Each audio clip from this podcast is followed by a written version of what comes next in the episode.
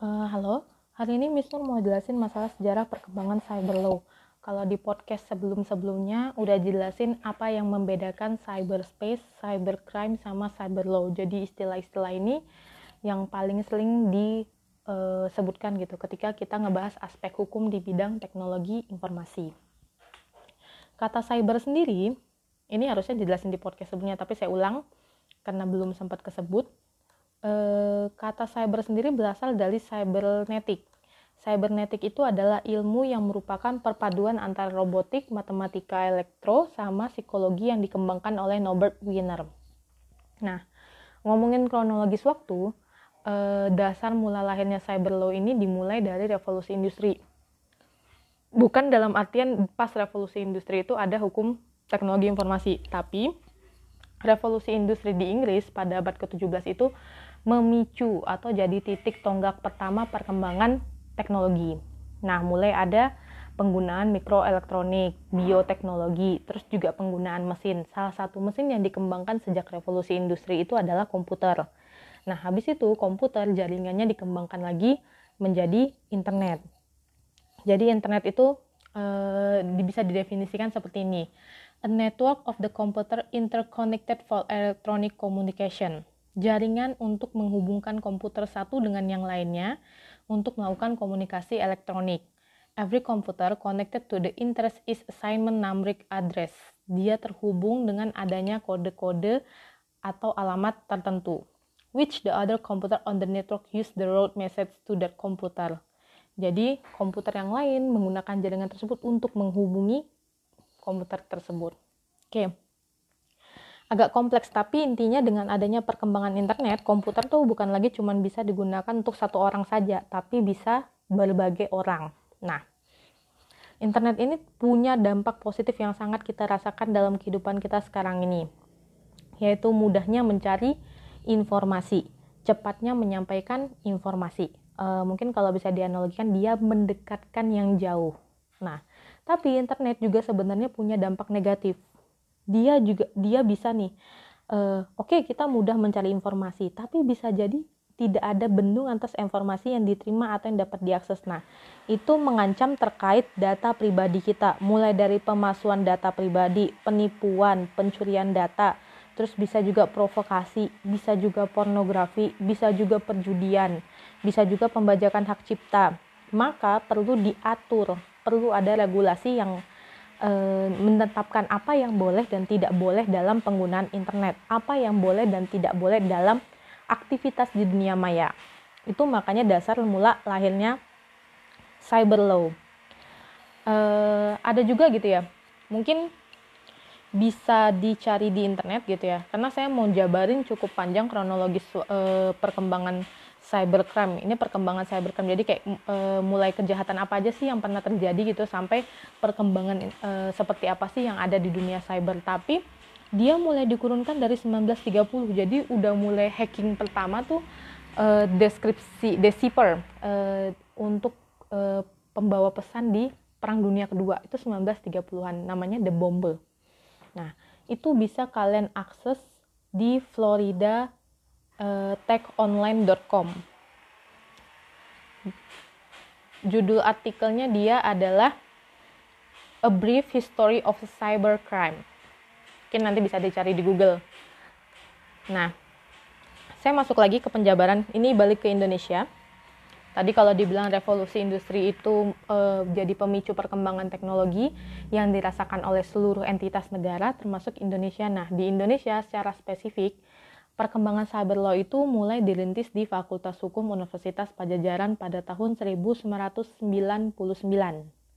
melalui Pusat Studi Cyber Law Center of Cyber Law Studies bersama dengan jurusan Teknik Teknologi Elektro Institut Teknologi Bandung dan Direktorat Jenderal Pos dan Telekomunikasi yang pada saat itu masih berada di bawah Departemen Perhubungan RI. Jadi dulu pos itu nah, di bawahnya Departemen Perhubungan. Kalau sekarang kita ngomongin masalah cyber, masalah teknologi informasi, mungkin ngarahnya ke Kominfo. Kementerian Komunikasi dan Informasi. Oke.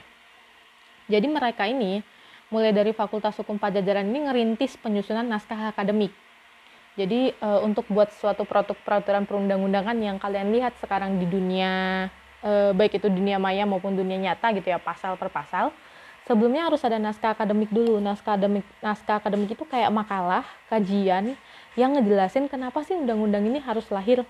Apa saja sih dasar hukum yang dijadikan pertimbangan?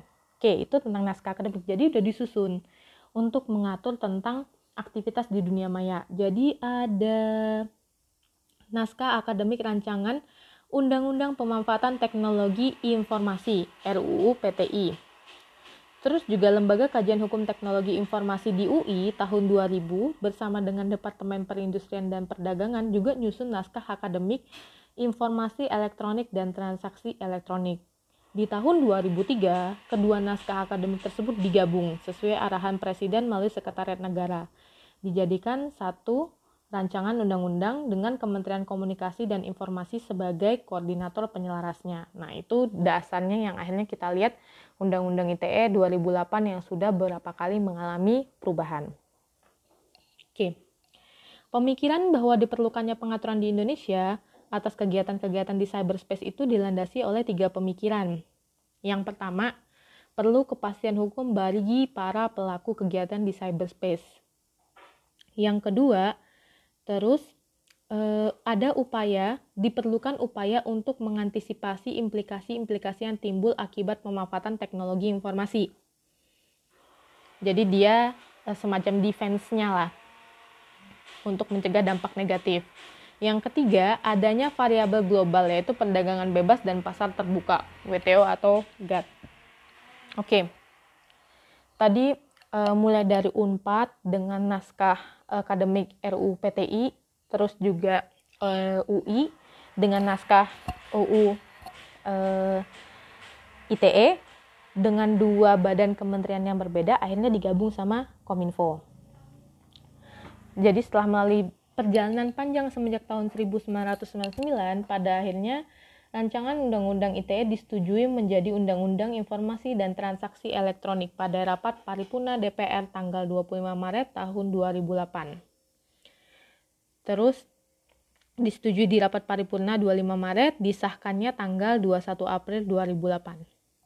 Undang-Undang ITE ini terdiri dari 13 bab dan 54 pasal yang merupakan rezim hukum baru untuk mengatur kegiatan cyberspace di Indonesia ada apa aja sih yang penting yang diatur? Yang pertama, aspek yuridiksi atau kewenangannya atau ruang lingkupnya.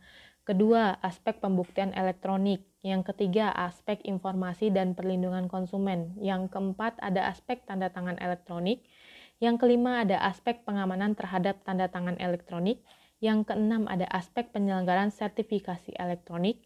Yang ketujuh, aspek penyelenggaraan sertifikat elektronik eh, bedanya sertifikasi itu adalah kegiatannya, kalau sertifikat itu adalah bentuknya. Nah, terus nomor 8 ada aspek tanda tangan digital atau digital signature.